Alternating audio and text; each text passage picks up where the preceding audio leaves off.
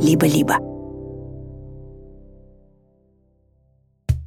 Я, конечно, видела оленей. Северный олень – это единственный вид, у которого рога есть и у самок. Почему для них это очень важно? Чтобы птицы садились. Почему звезда горит, где зимуют утки?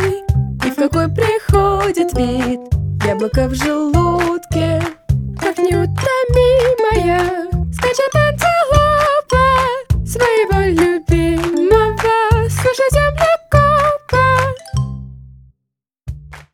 Всем привет! Вы слушаете научный подкаст «Полтора землекопа», а я ваш землекоп Илья Колмановский. В этом подкасте я, землекоп, отвечаю на вопросы землекопчиков, то есть на ваши вопросы. Если вы еще не поставили нам оценку и не оставили еще отзыв в соцсетях, то, пожалуйста, срочно сделайте это. Это поможет всем землекопчикам этого мира узнать о нашем подкасте.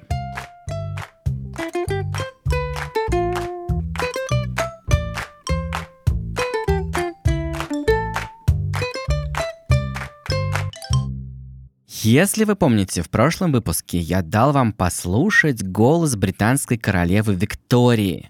Это жутко древняя запись, ей 135 лет.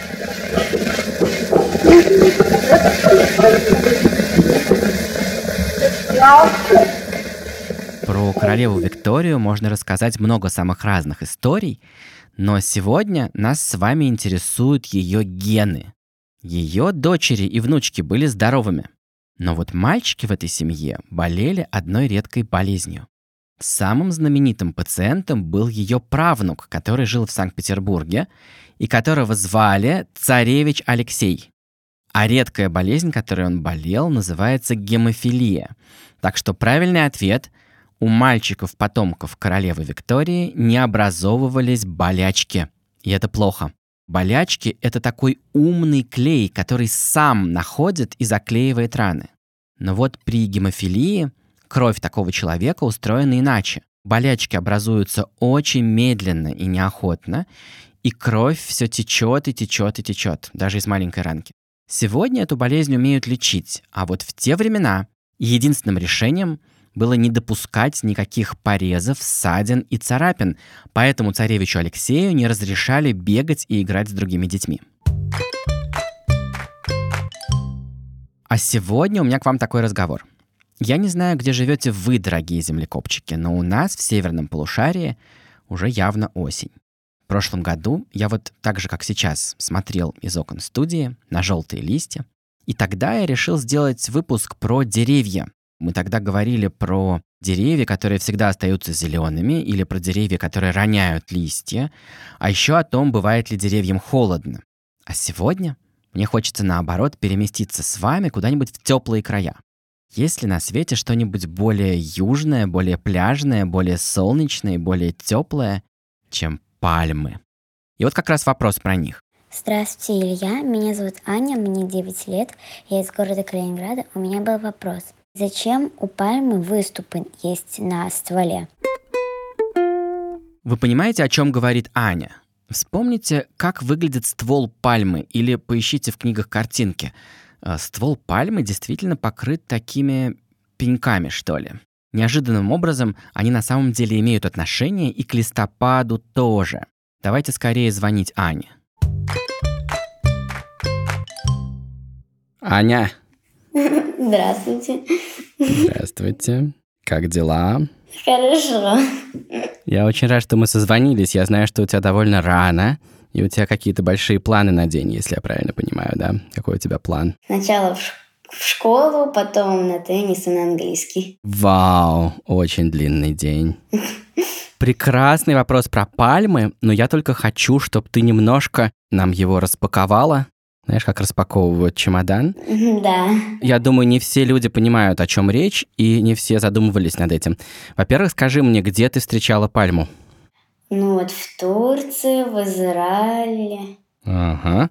Я подозреваю, что это была финиковая пальма. Самая частая, которая чаще всего встречается. Такими длинными ветками и такими перистыми, как бы, получается, листьями. Ну, то есть, похоже, что ветка — это стержень пера, и от нее отходят по бокам такие много-много листиков. Ну да, такие. Но давай-ка теперь объясни, что за выступы, что ты имеешь в виду. Весь ствол У нее в таких, как отростках, которые просто торчат по сторонам, по всему стволу.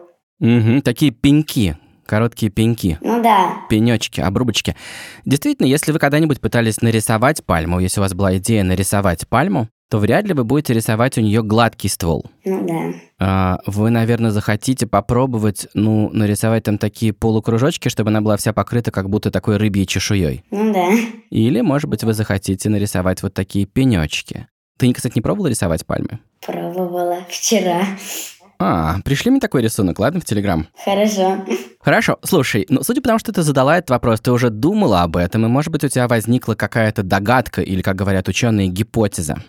Ну, была. Ну, какая? Э, что это такое, как для защиты, чтобы птицы не садились.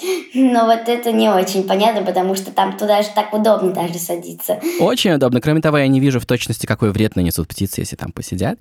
Но интересно, Ну да. что ты думаешь в этом направлении. И действительно, всякие бывают такие колючки у каких-нибудь кактусов или у агав, которые действительно защищают, скажем, от травоядных животных. Но кажется, эти пеньки мало чем помогут пальмам. И э, в такой ситуации надо думать не о том, зачем им эти выступы, а о том, почему они там. В биологии бывают разные типы вопросов. Можно подумать о том, как так вышло. Почти любая вещь в живом организме — это результат какого-то прошлого, какой-то истории. Может быть, чего-то, что происходило у давних предков, а может быть, это история конкретно этого дерева. Если бы ты выращивала эту пальму, это, кстати, не очень долго вырастить такую огромную пальму. Если бы ты ее выращивала, то ты бы увидела, откуда они возникают. На что они похожи, а, если ты смотришь вот дальше вдоль по стволу, сначала это пеньки, пеньки, пеньки, а потом ты доходишь глазами, своим взглядом до самой верхушки пальмы, и что ты видишь? Ну, я вижу листья. И каждый лист растет на длинном стебле, правда? Ну да. Как ты думаешь, вот, допустим, сколько, закрой глаза, и сколько ты сейчас видишь листьев у этой пальмы? Ну, например, назови какое-нибудь число приблизительно. Шесть. Допустим, шесть таких огромных листьев торчат из верхушки. И, может быть, на них будут висеть в какой-то момент грозди фиников. Или кокосы. Или кокосы, кстати, кокосовые пальмы, точно. Хорошо. А скажи, пожалуйста, будет ли она всю жизнь жить с этими шестью листьями, или что-то может меняться дальше? Эм, листья обвисают вниз, когда высыхают. Мгм. И потихоньку, если пальму не подстригать, то она вся будет в этих листьях. То есть там вырастают новые какие-то, да, из середины? Да. Шесть, потом будет семь. Но я также думаю, что некоторые листья будут стареть и отваливаться. Мгм. И вот старый лист стал совсем большим и тяжелым. И сейчас будет громкий такой... Что случилось? Он упал на землю. Он же обычно вот так вот об- обвисает в, ну, на ствол. Если ты посмотришь, например, около финиковых пальм, ты увидишь, что там валяются старые большие листья, огромные. Ну да. На мой взгляд, кстати, это прекрасный сувенир, такая огромная ветка. И вот, теперь давай посмотрим на то место, где она росла. Может быть, там что-то осталось? Там осталась пальма. Пенек. Там останется пенек от этого отвалившегося листа. Вот, кстати, сейчас ты севернее, да, и в тех северных местах, где ты находишься, сейчас начнут падать листья, начнется листопад. Если ты поднимешь с земли, ну, какой-нибудь лист, ты можешь посмотреть на черенок этого листа, вот на ножку, на которой растет лист. И ты увидишь, что на кончике этого черешка будет место, где он был пристегнут к дереву, где он как бы был зацеплен за дерево. У кленов такое часто есть на листьях. Вот, да, ты вспомнила клен, да, э, лист клена, если посмотришь на конец черешка, или, может быть, правильно говорить, на начало черешка, то место, где он был пристегнут к дереву, там такая интересная, такой интересный разъем, такой какой-то адаптер, да. Ну да. Вообще ронять листья тоже надо уметь. И деревья здорово умеют ронять листья. Немножко как ящерица отбрасывает хвост. У нее не течет кровь при этом, да, Да. хвост очень аккуратно отстегивается. И вот у деревьев есть способ отстегнуть аккуратно лист, если им надо его уронить, так чтобы оттуда не тек сок, не текла никакая жидкость из дерева, чтобы там не пришла инфекция. И пальмы просто чемпионы по сбрасыванию листьев. Они очень здорово умеют отстегнуть лист и сбросить его. На том месте, где он рос, останется либо пенек, как у финиковой пальмы, либо какой-нибудь шрам или пенек, или какая-то красивая такая чешуйка. У них это очень здорово и интересно сделано. Ну да. Спасибо тебе большое. И вам спасибо. Счастливо, хорошего дня и до следующего подкаста. Спасибо. До свидания. Пока-пока. Теперь вы больше не сможете смотреть на пальму и не видеть, как ее ствол рассказывает вам свою историю, свое прошлое. Я выложу в нашем канале картинки со стволами моих любимых пальм и рисунок Ани. А еще я хочу сказать, что вот так вот отбрасывать листья, и, кстати, и плоды тоже, это замечательная способность растений. Но вообще-то не только растений. В конце разговора мы с Аней вспомнили ящериц, которые отбрасывают хвосты. А мне пришел еще вот какой вопрос. Здравствуйте, Илья Александрович. Меня зовут Ваня. Мне 9 лет. Я живу в городе Чита. И у меня такой вопрос. Почему у оленей отваливаются рога, а у коров не отваливаются? У пальм отваливаются листья, и, наверное, вы не видите в этом чудо, но вот представьте, что вы умеете раз в году сбросить руки и вырастить новые. Не слабо, да? Давайте позвоним Ване и обсудим, как такое вообще возможно. Привет. Здравствуйте. Как дела? Хорошо. Где ты сейчас? Дома. Слушай, это очень важные вопросы про коров, оленей и рога. Назови мне каких-нибудь животных, у которых есть рога. Олени, лоси, Лоси, кто еще? ну и Ну, ты сказал коровы, да? козы, может быть, дикие. Козы, конечно, бараны, Да, яки, буйволы, да. жирафы. У жирафов есть рога маленькие. Ну да, Рога есть очень много у кого. да. И обычно животные не умеют их сбрасывать. Если ты видел когда-нибудь череп коровы, Да, там прям такие кости растут из головы, их нельзя сбросить. Ты не можешь сбросить вот сейчас какую-нибудь свою челюсть, да? нет, Ты не можешь, э, хотя иногда бывает, что у тебя падает челюсть от удивления, но недалеко она падает, да? Ты не можешь просто взять и бросить какую-нибудь кость. И это сложное дело, так вот сбросить с себя кусок тела, так что при этом не было много проблем. Некоторые животные умеют. Ты знаешь, какие животные умеют сбросить кусок тела, так что нет проблем из этого? В случае опасности могут сбросить кусочек тела и оставить его хищнику. ящерицы. Прекрасно, ты здорово разбираешься, да, кусок там хвоста. И это не так просто. Да, для этого нужны специальные застежки, специальные способы это отстегнуть. Да, вот олени это единственные копытные животные, которые научились это делать. И это очень пригождается им в жизни. Почему им это полезно? В какой момент они, собственно, их сбрасывают? я думаю, что они сбрасывают его зимой. Да, почему? Ну, может быть, потому что им тяжело от этих рогов. Конечно, э, жить зимой с этими рогами это большая проблема. Зимой и так трудная очень жизнь. Какие у них трудности зимой? Найти пищу. Ну, вообще-то они питаются разными там травами под снегом и что-то там на деревьях они едят. Да, какой-нибудь мох. И еще одна у них есть проблема, да, зимой их гораздо серьезнее атакуют хищники, которым голодно, и они могут собираться в большие стаи и пытаться поймать даже большого оленя. И в этот момент ему очень хорошо уметь что делать. Убегать хорошо. Да, и как ему мешают рога? Ну, то есть они тяжелые, наверное, и ему тяжеловато с ним бежать. Все так, поэтому ему крайне удобно сбросить их э, ближе к зиме. И потом вырастить новые, они ему понадобятся очень весной. Для чего? Да, чтобы бодаться с другими оленями. А зачем ему бодаться с другими оленями? Ну, чтобы пожениться там с другой оленихой. Да, и э, ему надо для этого победить каких-то самцов. И от того, Да. насколько он хорошо их всех победил, зависит к тому же размер кормового участка, на котором будет кормиться его потомство, да? Да. Тогда вопрос на засыпку, если все здесь понятно. Есть ли на свете такие олени, у которых рога есть не только у самцов, но и у самок? По-моему, да. Я сейчас упаду со стула, этот мальчик знает все. И они даже, по-моему, обитают у нас. И ты что, их видел, что ли? Ну, я, конечно, видела оленей. Может быть, ты видел вот этих, у которых у самок рога? У самок, у которых детеныши маленькие, они, у них рога. Да. Окей, может быть, ты знаешь, как он называется, этот вид, этот вид оленя? М, Так, это... Северный олень. Да, это северный олень. Он у нас обитает. Как круто! А как так получается? Ты бываешь в лесу часто? Ну да, мы с папой ездим на вездеходе и на коне. Как интересно. Действительно, северный олень – это единственный вид, у которого рога есть и у самок. Вы не обсуждали с папой, почему для них это очень важно? Ну, не, нет, особо. Ну, может, чтобы защищаться от хищников? Это, наверное, неплохо защищаться от хищников, но главное вот что. Благодаря этим рогам самки бодаются с другими самками и защищают большой кормовой участок для себя и детеныша. Они живут в очень суровых условиях, там, где даже летом надо побороться за еду. Ну да. Кого еще ты видел с папой в лесу? Видели наших птиц диких, мы видели белок, ну, они везде есть, диких голубей, куропаток. Куропаток? Ты видел куропаток? Да, они у нас их куча.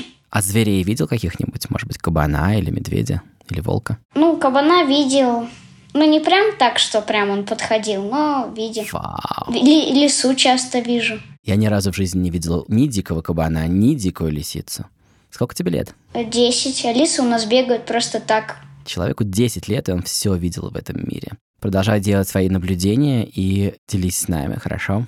Хорошо. Отлично, хорошего тебе дня. Спасибо. Пока-пока. До свидания.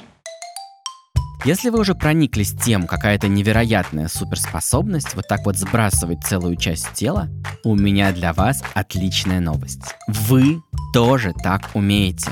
А некоторые из вас делают это прямо сейчас. Конечно же, я говорю о молочных зубах. У маленьких детей маленькие челюсти и маленькие зубы, но посмотрите, какие гигантские челюсти у ваших родителей. Если у вашей мамы остались бы такие же крошечные зубы, как у двухлетнего ребенка, между ними были бы большие промежутки, и жевать не получалось бы. А если наоборот, маленькому ребенку в рот запихнуть вот такие же большие зубы, как у его родителя, то они бы там просто не поместились бы. И так как зубы покрыты твердой эмалью и поэтому не могут расти, нашему телу приходится делать два комплекта. Детский комплект и взрослый комплект. И вот теперь настало время для нашей регулярной рубрики «Тайный звук». Но сначала давайте еще немного поговорим про молочные зубы. Вообще, сбросить зуб – это задача не из простых. Ведь зуб – это довольно серьезная часть тела. В нем есть и сосуды, и нервы, и он довольно много чем похож на кость. И еще он очень прочно сидит в челюсти при помощи корня. Есть решение у этой проблемы. У детей глубоко в толще челюстей прячутся огромные мягкие зубы, которые растут и растут, потому что они мягкие, они еще не покрыты твердой эмалью. И когда приходит пора, эти огромные зубы начинают давить на корни молочных зубов. И вот тут происходит чудесная вещь. Эти зубы, они чувствуют давление и начинают сами растворяться. Когда корень растворяется, вам на ладонь выпадает коронка молочного зуба, то есть та часть молочного зуба, которая торчала на челюсти. Но есть животные, у которых все еще более поразительно. И вот, наконец, мы подошли к тайному звуку. Кто это жует? Как у них меняются зубы? Может быть, у них зубы умеют задвигаться обратно в толщу челюсти? Или, может быть, эти зубы растут всю жизнь? Или что-нибудь еще вообще невообразимое? Разгадка будет в следующем выпуске.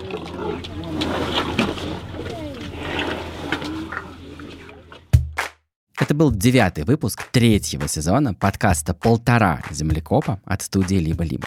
И на следующей неделе у нас к этому выпуску выйдет специальный бонус, в котором вы услышите ответ на вопрос, почему у ящерицы отпадает хвост. Не могли бы у нее еще и другие части отпадать, например, лапы? Вообще бонусы — это разговоры с землекопчиками, которые не вошли в основные выпуски. Их можно послушать по подписке «Либо-либо плюс» прямо в приложении Apple Podcasts или в закрытом телеграм-канале. Ссылки я оставлю в описании. Если вы станете подписчиком, вы к тому же будете слушать бонусы к другим эпизодам других подкастов студии. А еще вы можете усыновить меня или даже уземлекопить. Станьте моим личным патроном, подписчиком на Бусти или на Патреоне, и тогда вы тоже сможете слушать бонусы или даже участвовать в особых онлайн-встречах, стримах для землекопов всего мира. Ссылки есть в описании каждого выпуска. Над выпуском работали редакторка Настя Якубовская, продюсерка Настя Медведева, звукорежиссер Паша Цуриков и композитор нашей замечательной песенки Эдуард Колмановский. Слова придумал Александр Колмановский, вокал записала Манюня Волкова, а над аранжировкой работал композитор Алексей Зеленский. И я, ваш землекоп, Илья Колмановский. Пока-пока.